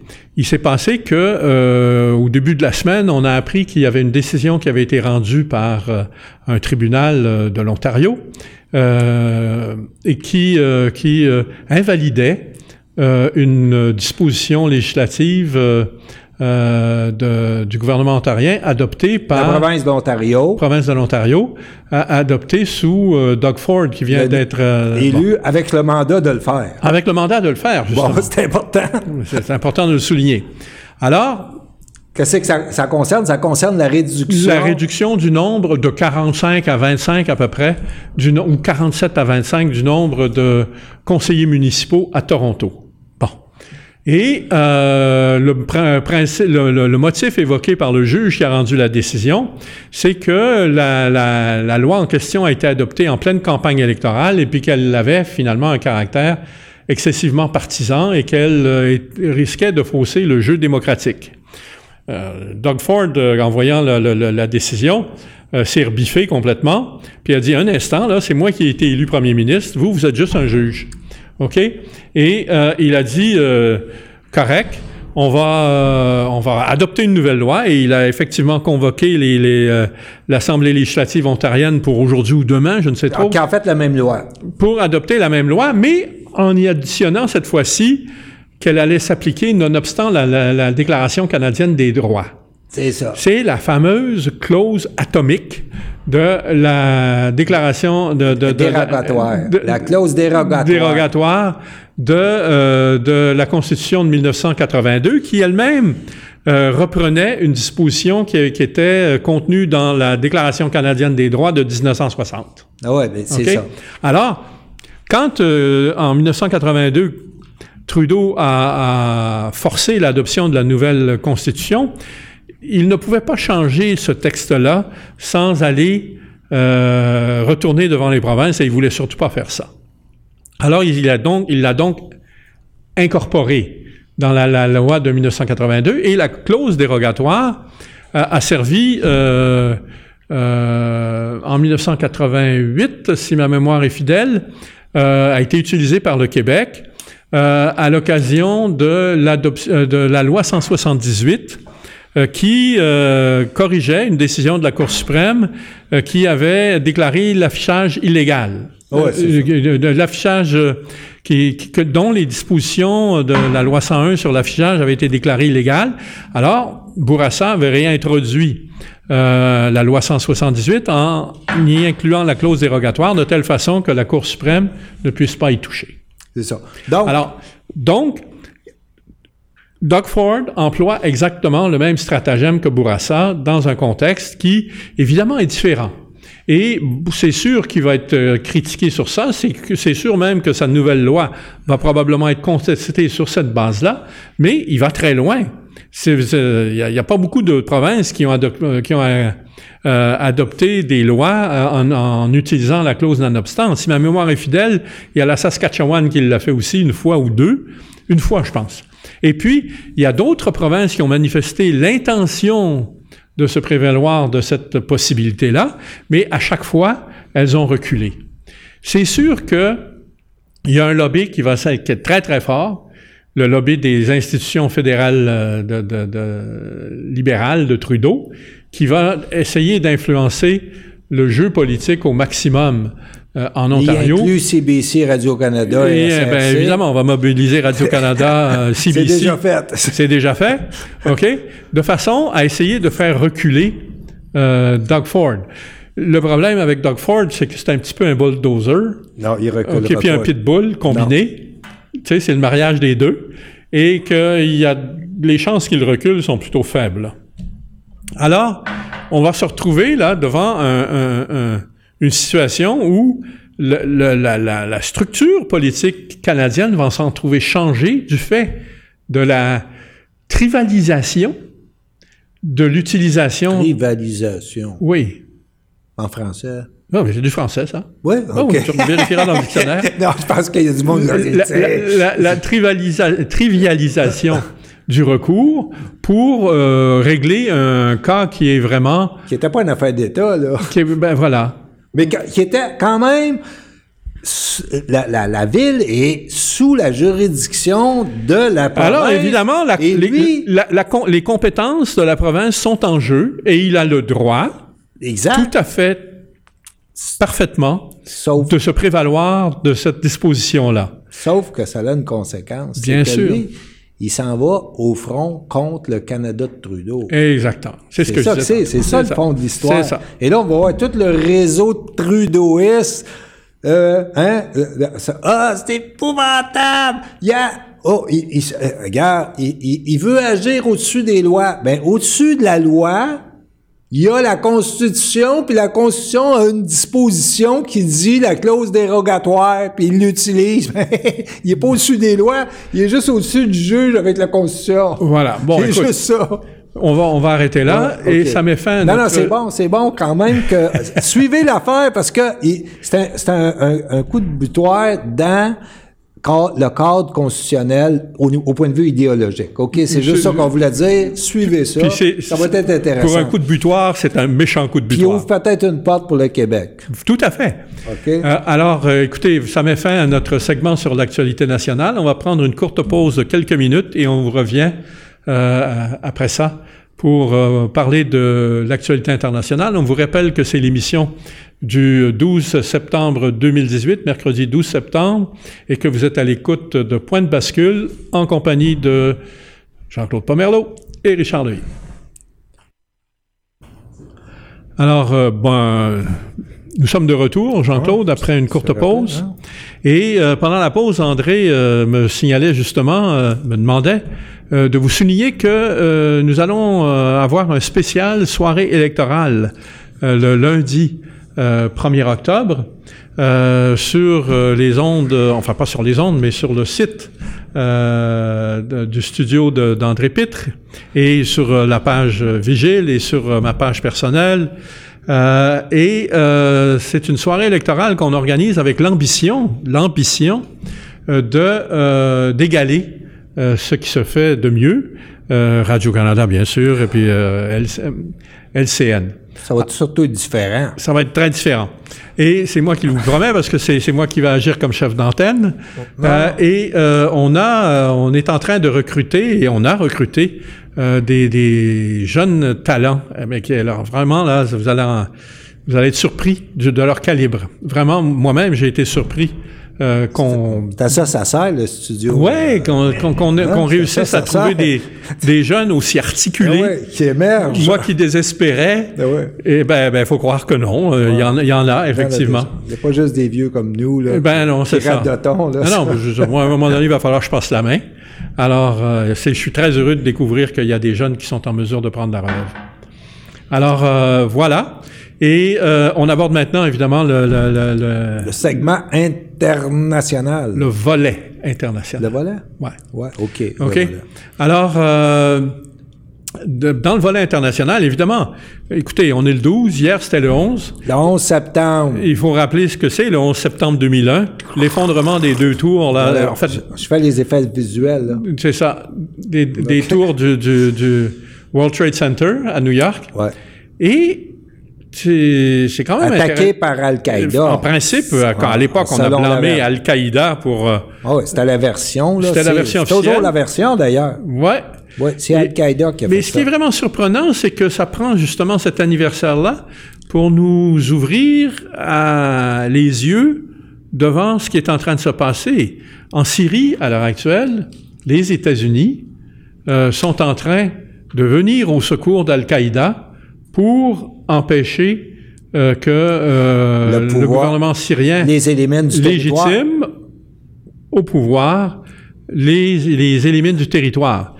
Alors là, il y a, y y y comme des. Comment sommes-nous arrivés là? C'est un, méchant retournement, d'autant plus que, bon, on se souviendra qu'il y avait quand même eu pas loin de 3000 morts Ouais. dans cette affaire-là. C'est le, le- c'est euh, un- d'abord c'est une attaque de guerre, ok? C'est un c'est pas un crime, c'est un c'est un C'est attaque. un acte de guerre. C'est un acte de guerre, OK? Et puis cet acte de guerre-là, c'est peut-être le plus important depuis, je sais pas quoi, je, m'en- je, je me souviens même pas que dans l'histoire des États-Unis, il peut y avoir Jamais une eu. puissance extérieure. Jamais- À jamais- part Zapata qui est venu faire un tour au sud, là, Ouais, mais à ouais. là, il n'y a pas, il y a pas de, il y a pas de, de- de- d'équivalent de ça. Donc, c'est quand même quelque chose. Oui, tout à fait. Hein, c'est quand même Et, c'est- alors, je- vous voyez là quand même le, le- le- le- le chemin qu'on parcourt là, de 2001 à 2018, et on, on- on est en train de, de- de- de- de découvrir que ce sont les États-Unis, donc les, les- les- les- le pays qui a été le victime d'Al- d'Al-Qaïda, qui vient aujourd'hui au secours d'Al-Qaïda pour empêcher Assad de reprendre pleinement possession du territoire de la Syrie. C'est ça. On parle de la province d'Idlib. Ouf, la province d'Idlib, Puis comment c'est euh, il y a eu c'est assez particulier si on veut comprendre Ben, d'abord, il faut situer Idlib, là. C'est dans le nord de la Syrie. c'est ça Et Oui. c'est con- c'est- c'est- c'est c'est coincé. c'est entre la Turquie puis euh, le- le- en bas à, à Alep qui ont libéré euh, C'est ça. ouais et ce qu'il faut comprendre c'est que il y a eu l'attaque et de cette attaque là les États-Unis ils ont comme venu comme enragés, juste, juste un petit euh, langage populaire, là. Et là, ils sont partis pour aller mener la guerre aux terroristes. Voilà. Aux terroristes, OK? Puis euh, il y avait euh, 15 des, des, des, des 19 qui, sont, qui ont été euh, les pirates qui venaient d'Arabie Saoudite, mais ils sont plutôt partis dans d'autres directions. Ouais. Mais c'est toute cette, euh, cette lutte-là qui vont mener, puis euh, destruction des États, des États en- entraînant des, des millions de morts, OK? Des millions de, de, de- de- d'exilés sur les routes, etc. Juste avant que tu continues, il faut quand même rappeler une chose, c'est que le 11 septembre, c'est quand même euh, entouré de pas mal de mystères. Puis, il y a des questions qui ont été soulevées. Au départ, Ouais, elles ont on- été rejetées Ah du oui. revers de la main en disant « Ah, c'est des théories Ouais. non complotistes. Oui, mais, c'est- elles- ben, elles- acceptons la version officielle, là. non, On est dans on une peut pas accepter- contradiction épouvantable. On peut pas accepter la version officielle parce qu'il y a 38 pages 28. du rapport officiel, 28 pages du rapport officiel qui demeurent secrètes. Oui, mais ici, 28 pages, point org. 28, deux chiffres, 2, 8, page avec un S, point org. Bon, 28 pages, oui. Il y a toutes sortes de- il y a- C'est sûr qu'il y a ces questions-là. Mais supposons qu'on les croit quand ils nous donnent une version. Qu'est-ce qu'il y a sur officielle. 28pages.org? C'est un site sur lequel on trouve le contenu des 28 pages? une partie, puis toutes les démarches pour les obtenir, Ah. puis toutes les démarches pour les victimes qui, eux, veulent avoir les informations pour poursuivre ceux qui sont en lien, parce que ces 28 pages-là mettent en cause l'Arabie saoudite comme étant d'une façon incidente, avoir aidé ces gens-là. Et Israël. Avant qu'ils passent le, le- non, avant qu'ils passent à l'acte, là, Ouais. euh, et ces gens-là, ceux que les citoyens d'Arabie, là, euh, recevaient de l'aide de, de l'Arabie, bon, et puis là, ils se disent, bon, ben, il y a- finalement, ils ont aidé des terroristes, etc. Mais gars, ça, c'est très compliqué pour déterminer parce que le gouvernement américain, normalement, devrait faire toute la transparence pour permettre à ses citoyens de poursuivre quiconque pour avoir une virgule peut-être De de responsabilité. responsabilité pour aller chercher, parce qu'on imagine que si... C'est- c'est en Arabie Saoudite, là, il faut comprendre que l'État. euh, Il leur viderait les il y a les poches. Il y a les poches profondes. là. C'est ça. Ça ne coûterait pas à peu près. OK? Voilà. Alors donc, c'est ça. Bon. Comment se fait le gouvernement américain? Euh, veut pas être du côté des citoyens victimes, la famille des victimes, des relatifs des victimes? on, on- réalise là que, ce faisant, le gouvernement américain se trouve à privilégier ses liens avec l'Arabie saoudite OK, explique- à, à- à- à- à- à- au, au droit de ses propres citoyens. Ben oui, mais... C'est épouvantable. Non, non, mais c'est ça que c'est. Les États-Unis, on a eu l'occasion d'en parler. Moi, j'ai une expression, c'est un État zombie habité par des esprits malins. C'est ça, les États-Unis comme État. OK? Puis on le voit de plus en on plus peut pas le comprendre. Fait que, supposons que sa version officielle, c'est parfait, ça fit, il n'y a pas de, y a rien qui dépasse. On a pas, mais ils nous disent, Al-Qaïda, on va aller chercher. Et là, So, au final, dans euh, la, la- la situation en Syrie, ils se retrouvent à être les alliés de Al-Qaïda. Ils veulent pas que le pouvoir d'Assad aille éliminer Al-Qaïda de son territoire. Les terroristes. Oui, puis ça, savez-vous qui, qui pose ces questions-là? Ce sont deux sénateurs américains. Ah ouais. Il y a, il y a- il y a Ron Paul, que le- les, les gens qui surveillent un peu, le- qui su- suivent ça de, de près, la politique américaine, qui a un regard critique. ça- qui a- un, des, un derniers décents là, quand- Ouais. dans la politique américaine qu'on peut écouter puis dire, ouais, il y a du bon sens. Là. Puis Lui, on a un, dit- un autre qu'on a découvert cette semaine, là, qui s'appelle Richard Black, je crois. Richard Black, qui est sénateur républicain de, de- de Virginie. Donc, il était, lui, il a été rencontré à Assad. Et puis, il dit, attends une minute, je vais aller voir. euh, De son propre chef, il Ouais. est allé, il s'est rendu ouais, il a à parlé Damas avec. et il a rencontré Assad. C'est ça, il a passé beaucoup de temps avec, puis il a voulu comprendre exactement la situation. Alors lui, il sait très bien que les fausses attaques chimiques, parce que là, on invoque un autre. Il y en a eu quelques-unes, c'est des fausses attaques. On a eu l'occasion d'emmener des, des, des, des, des- des documents d'experts qui démontraient ces fausses attaques. oui, oui. Dans la dernière, le Ghouta, là, les, les petits, euh, comme le territoire a été libéré immédiatement, euh, ceux qui étaient qui apparaissaient à l'écran dans ce scénario-là, ils ont venu témoigner, on dit, nous autres, ils nous ont emmenés, ils nous ont mis ça sur la tête, ils ont fait ça, ils ont fait ça, ils ont filmé. Donc, ça a été la révélation. C'est ça, là, là. Mais Et, et- et à la suite de ça, euh, le- il y a eu une évacuation par Israël euh, de, de- de- d'une grande partie euh, des fameux casques blancs. ah oui, ah oui, Alors, les ouais. casques blancs, là, il faut comprendre que c'est un groupe qui a été euh, Qui- euh, organisé par un, un ancien euh, euh, des services euh, secrets britanniques. Oui, oui. Et, euh, Et financé à l'international à hauteur de dizaines et de, De dizaines de millions de dollars, OK? Les autres, c'est des spécialistes de ça. alors, et là, depuis deux semaines, ouais, là, ça joue encore le scénario on des attaques, on- fausses on- attaques chimiques. on- bon, on- sauf que cette fois-ci, les Russes euh, ont, ont pris euh, vrai- véritablement le- le- l'affaire en main et les Russes ont, ont réussi à obtenir les preuves. Puis alors, ça va loin les preuves qu'ils ont. là. Ils, sont, ils ont même des vidéos. Où- de, de, de- des lieux où les, en- les- ils sont en train Ben de, de préparer des, des, des, des, des, des- du film, mais du faux film, Oui, puis du faut- fake news. Ben oui, puis là, pourquoi on vous parle de ce- ces, ces fausses attaques chimiques-là? Parce que Ça veut les, les- États-Unis, la France, l'OTAN veut utiliser ça La- comme prétexte pour intervenir. Ils ont fait des déclarations, ils ont, ils ont dit si Assad utilise les gaz, les armes chimiques, là, on va bombarder. Autrement dit, il envoie le signal à Al-Qaïda, faites-nous un scénario, puis on arrive avec des missiles. Des missiles pour vous défendre. Et c'est pas compliqué. c'est pour ça que les, Russes, comme vous évoquiez, arrivent et disent, attends une minute. le studio est là-bas. Le, studio, est là-bas. Alors, mais c'est incroyable. Puis hier matin, il y a eu des frappes euh, de l'armée, de l'aviation syrienne et de l'aviation russe directement sur des sites où on était en train d'enregistrer ces Moses de maudits films. Euh, ouais. OK? Euh, mais pour, pour, pour être diffusé à l'international. Alors, ils ont éliminé les preuves, ils ont fait avorter euh, au moins trois des huit scénarios euh, qui sont en cours de tournage pour essayer de justifier des interventions pareilles. Puis on comprend que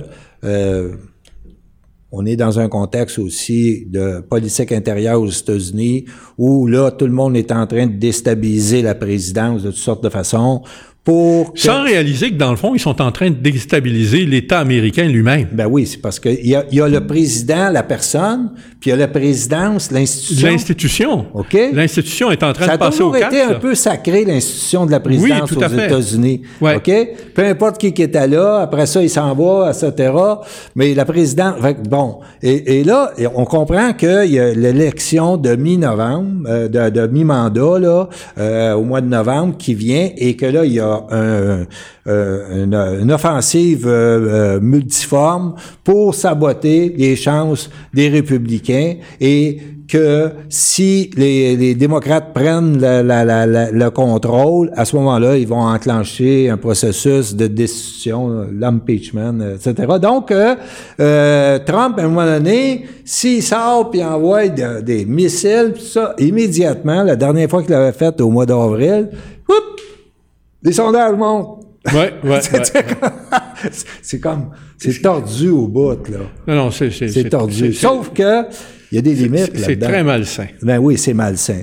OK. Et, mais, c'est de voir l'arrogance du pouvoir des, des, des, néocons là, qui à l'heure actuelle. Ouais, ouais. Américains sont, contrôlent finalement la présidence. Oui, oui, oui, oui, c'est évident. Et Bolton, entre autres.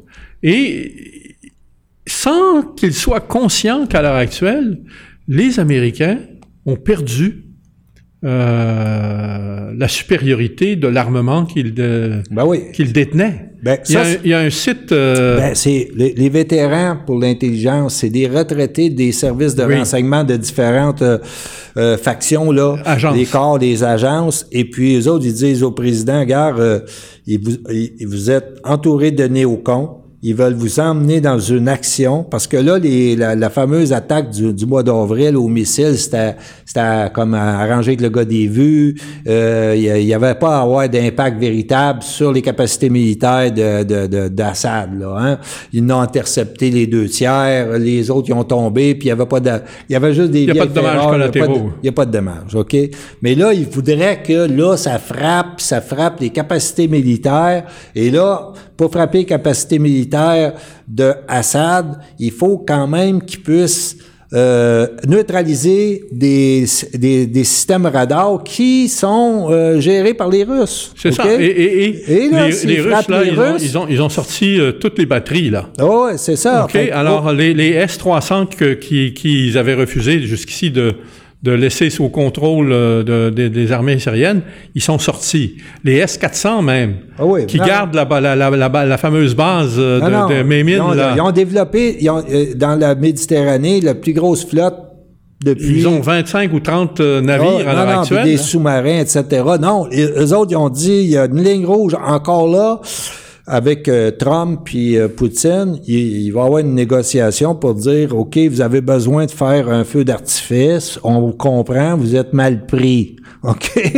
Mais là, on va vous donner votre carré de sable. C'est ça. C'est ça qu'ils ont fait la dernière fois. C'est exactement fait ça. que là, si tu t'en vas en dehors du carré de sable, là, tu t'exposes. Voilà. OK? Alors, c'est ça que tu joues présentement. OK. Avec ça, il y a deux affaires bizarres. Tu sais, il y a d'abord l'affaire en, Grande-Bretagne, l'affaire de l'empoisonnement là, des Skripal qui rebondit. Et euh, aujourd'hui, ah, c'est sûr. Ok, on, on, on, il faut, euh, on, comprend de plus en plus que finalement les Britanniques se servent de ça comme de moyen, d'une part, de détourner l'attention des problèmes euh, en Grande-Bretagne, parce que les journaux britanniques ne parlent plus que de l'affaire Skripal, OK? Et d'autre part, euh, que, que, ça serve comme prétexte pour justifier l'intervention, euh, mais cette fois-ci en blâmant les Russes. Alors, tu comprends que la stratégie est de blâmer et le gouvernement syrien pour l'utilisation d'armes chimiques en, Ouais, en ouais, Syrie et les Russes pour cautionner l'utilisation par les Syriens d'armes chimiques parce que eux-mêmes les utilisent sans scrupule. Ben oui, c'est ça, exactement, parce que c'est très chargé. Hein, l'arme, Ah. l'arme chimique, là, Ouais. hein, c'est très chargé. S'il avait dit quelqu'un, quelqu'un s'est fait abattre la rue, puis que supposément c'est un russe, Alors que ça n'a pas de portée. Alors que soyons sérieux, les plus grands utilisateurs d'armes chimiques de toute l'histoire ont été les Américains au Vietnam. Ben oui. Souvenez-vous de Ben, l'épisode de la- der- dernièrement, de la- bombes- l'agent bombes- orange. Des bombes au phosphore. Un bombe au phosphore en plus. par le- les- les- les- Utilisé, mais c'est pas des armes. euh, phosphore, c'est pas tout à fait pareil. Ça, ça range pas dans, ça rentre pas dans la catégorie des armes chimiques. Non, non, je le sais, mais on, on flirte avec. Là. Ouais, on fraude. Ah, OK. OK. Alors, donc, je vous parle de la situation euh, britannique parce que c'est c'est eux qui contrôlent tout le jeu en Syrie euh, de, des attaques euh, chimiques par Ah, le biais ouais. des des, Ouais. des, euh, C'est même pas des casques blancs. Ils s'appartiennent plus. Ces Ben États-là ben ne s'appartiennent plus. Voilà. Ces politiques extérieures-là sont menées en fonction d'intérêts qui ne sont pas les intérêts du peuple anglais ou du peuple américain. Voilà. OK? Faut arrêter, là. OK? C'est des, c'est, des États qui sont habités, contrôlés par des forces qui les emmènent dans une direction. Et puis, pour ne pas que les, le, le peuple voit la vérité de situation, ben là, vous avez ces médias-là de masse qui, justement, les, les masses. Exactement. À coup de masse. Voilà. Ça n'arrête pas, à journée. Alors, il y a le cas de la Grande-Bretagne qui est relié, mais c'est aussi le cas de la Turquie. Et alors, le cas de la Turquie, Ah, c'est ben assez oui. spécial. Là, vous avez vu la semaine dernière, vendredi, euh, la rencontre à, à Téhéran, le sommet, avec Poutine, euh, Rouhani euh, d'Iran et Erdogan. Ah, ça, et Erdogan. C'était très haut niveau. Puis là, il était pogné. Euh, il a été obligé d'implorer euh, la, la- un, un report de l'attaque contre Idlib parce que la Turquie est coincée. Ben oui, il faut dire que la Turquie a des forces, des pions. Des pions. Des, des pions à Idlib. Et il faut comprendre pourquoi. Pourquoi la Turquie est-elle rendue sur le territoire syrien? Tout simplement parce qu'elle cherche à empêcher euh, les, les- les- les- le, Kurdistan de s'organiser. De, ouais, ouais, de se constituer en de se État. constituer en Ah, État qui deviendrait une menace directe, parce qu'il faut comprendre que, Que- dans tout le sud de la Turquie, il y a des Kurdes, il y en des a Kurdes. 15 millions en Turquie, des quin- Kurdes. 15 millions, c'est pas rien là. Oh. Donc, on comprend l'intérêt de la Turquie à vouloir tasser les Kurdes et les refouler vers la Syrie. C'est ça. Mais en même temps, Puis être présent. être présent En pour, pour Syrie. être, pour être capable de contrôler ce monde-là qui ça. menace directement la Turquie. C'est, puis c'est, ce jeu-là que Assad euh, euh, Tente de briser. Ben, il, il- il- il- il a déjà dit, on s'en va là et on libère chaque pouce du territoire syrien. Alors, cette gang-là, qui sont dans ces dynamiques-là, c'est compliqué, ben, ils se font brasser. C'est un, coup de pied dans le nid de guêpe. Alors, il faut comprendre que entre la, la Idlib et la frontière turque, il y a plein de terroristes qui sont rendus là. L'Al-Qaïda. et Al-Qaïda est là. c'est- Eh oui, exact. Et là, la, la, la hantise de- d'Erdogan, C'est que si, si c'est de les voir refouler sur la Turquie. Lui, il est fi- je veux dire, Lui il- qui les a appuyés pendant des années, années. pour arriver à renverser le pouvoir d'Assad, etc., là, il y aurait un retour sur investissement. Ouais, là, là, alors là, il est mal pris. Il est vraiment mal pris. Puis, il est mal pris à bien des égards parce que, par la force des choses, il a été obligé de se rapprocher des Russes et de l'Iran. De la Russie et de l'Iran. Ah oui, parce qu'il y y a- y eu une tentative de coup d'État qui, contre qui lui. le visait et qui, Et- et qui qui visait était- à le tuer carrément. C'était une tentative de coup d'État qui était Qui orchestrée par les États-Unis. Puis qui a été sauvé dernière minute par l'information russe. Exactement. Alors, Puis ensuite, il y a une très grosse base de l'OTAN en Turquie, qui est la base d'Incirlik. Ouais. Et euh, sur laquelle sont très présents, euh, les, les- est très présente l'aviation américaine. Et c'est un, euh, une base à partir duquel, euh, de laquelle, pardon, euh, le- le- le- le- les États-Unis peuvent contrôler Ben oui, hautement stratégique. le Moyen-Orient.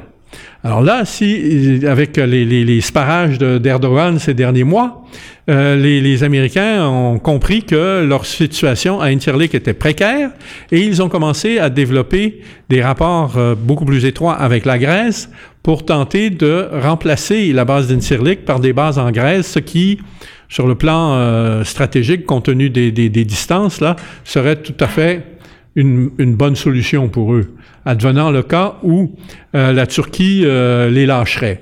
Il faut comprendre aussi que la Turquie, elle cherche à se, se prémunir contre toute attaque et qu'elle a commandé des, des missiles S-400 à la Russie qui a accepté de les lui vendre. C'est ça. Puis ça, c'est déterminant. ça- Il faut dire, c'est que ça, c'est une batterie antiaérienne qui est vraiment Efficace, au-dessus de tout. Et en réalité, c'est qui ferme l'accès du ciel d'un pays à toute Peu tentative d'intrusion aérienne, que ce soit par des avions ou des missiles. C'est ça. Et ça, en réalité, c'est l'instrument de souveraineté. Voilà. Hein? C'est l'instrument de Alors souveraineté. là, les, les- les- les- les Américains sont euh, alarmés, d'une part, parce que euh, leur industrie de la défense vivait des, des commandes de, de pays Ben ouais, comme la parce qu'il Turquie. était à la- on the edge, là. hein? C'est ça. Un- Une coche Alors, en haut. euh, alors, là, ils sont les- une coche en bas. C'est ça. Là, là, ils, ils voulaient vendre des patriotes, à la- des missiles patriotes qui valent pas de la chenoute à, à Erdogan, qui a dit non merci, je vais prendre des, des S-400. Je les ai vus tomber au mois d'avril. Voilà. OK. Alors, et, et- et- et- et là, euh, la- les États-Unis, évidemment, tout le lobby de la défense de, de- de l'industrie euh, militaro-industrielle, euh, du complexe militaro-industriel, est en fusil parce que c'est des clients, des, un important client qui, qui perdent. Et alors, les États-Unis essaient de faire pression sur la Turquie en utilisant l'argument des F-35 de nouvelle génération là, que les, les Turcs ont acheté et payé et que les, les, les, les États-Unis refusent de livrer Ben ouais. parce que la, la, la Turquie a commandé des S-400. Vous voyez le climat là, sympathique qui règne présentement Tension. entre ces gens-là. Et ça, ça compromet finalement la situation et d'Erdogan et des États-Unis.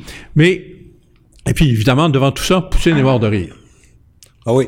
Parce que... Et euh, euh, le gros point de bascule, c'est que si Assad reprend le contrôle de son territoire, ouais. OK, il- avec l'Iran, avec la, la, la, la Russie, là, on voit que les gens dominés par les Américains, etc., ils voient que s'ils se collent sur ces acteurs-là, ça change le rapport de force. On est le, grand, grand point de bascule, puis ça a une portée géopolitique mondiale. Ça, on pourrait en parler. Alors là, on a parlé juste des, des- des dimensions militaires de la Ouais, chose, oui, mais il faut savoir que la, la- la Turquie a également, euh, en réaction à des sanctions américaines qui lui ont été imposées, a décidé de confère tout son commerce désormais avec euh, la Russie, non plus en dollars. Mais non. Et ça, c'est un autre, c'est un autre sujet très intéressant. On pourrait faire un bon bout là-dessus. Parce ça. que les gens, ça fait partie aussi des éléments du point de bascule. Exactement. Le statut du dollar. Le statut du dollar. Alors, on voit là que tous les enjeux qui sont reliés Ah oui, oui. C'est à la Syrie, c'est c'est énorme. Je veux dire, si, Ah ouais. si Assad réussit à récupérer son territoire, d'abord, il faut comprendre que s'il si, ré- il récupère Idlib, c'est clair que, et puis c'est déjà préparé, euh, il, il- qu'il va vouloir récupérer également le Golan. Ben, il faut, faut savoir que le, le Golan, Israël est présent sur le Golan depuis Ah non, 1967. là, là, c'est c'est pour ça d'ailleurs. Ah, c'est- c'est c'est majeur. Ben oui, c'est pour ça que derrière les, les influences hein, qu'on veut protéger Al-Qaïda euh, en ce 11 septembre, ben, il y a, y a euh, ces et, et puis, à à la fois autour d'Idlib et sur le Golan, ben, il y a du pétrole, Ouais, mais, en plus, ouais, mais pour ajouter à l'équation. C'est ça. Alors. Voilà. On Alors, on, on. On, est rendu euh, au terme de l'émission pour cette semaine. On vous remercie de votre présence et de votre attention. Et euh, on vous rappelle que c'était l'édition du 12. septembre 2018 de Point de bascule en compagnie de Jean-Claude Pomerleau et Richard Lehir. Le détournement. Bonne soirée, bonne semaine. Salut.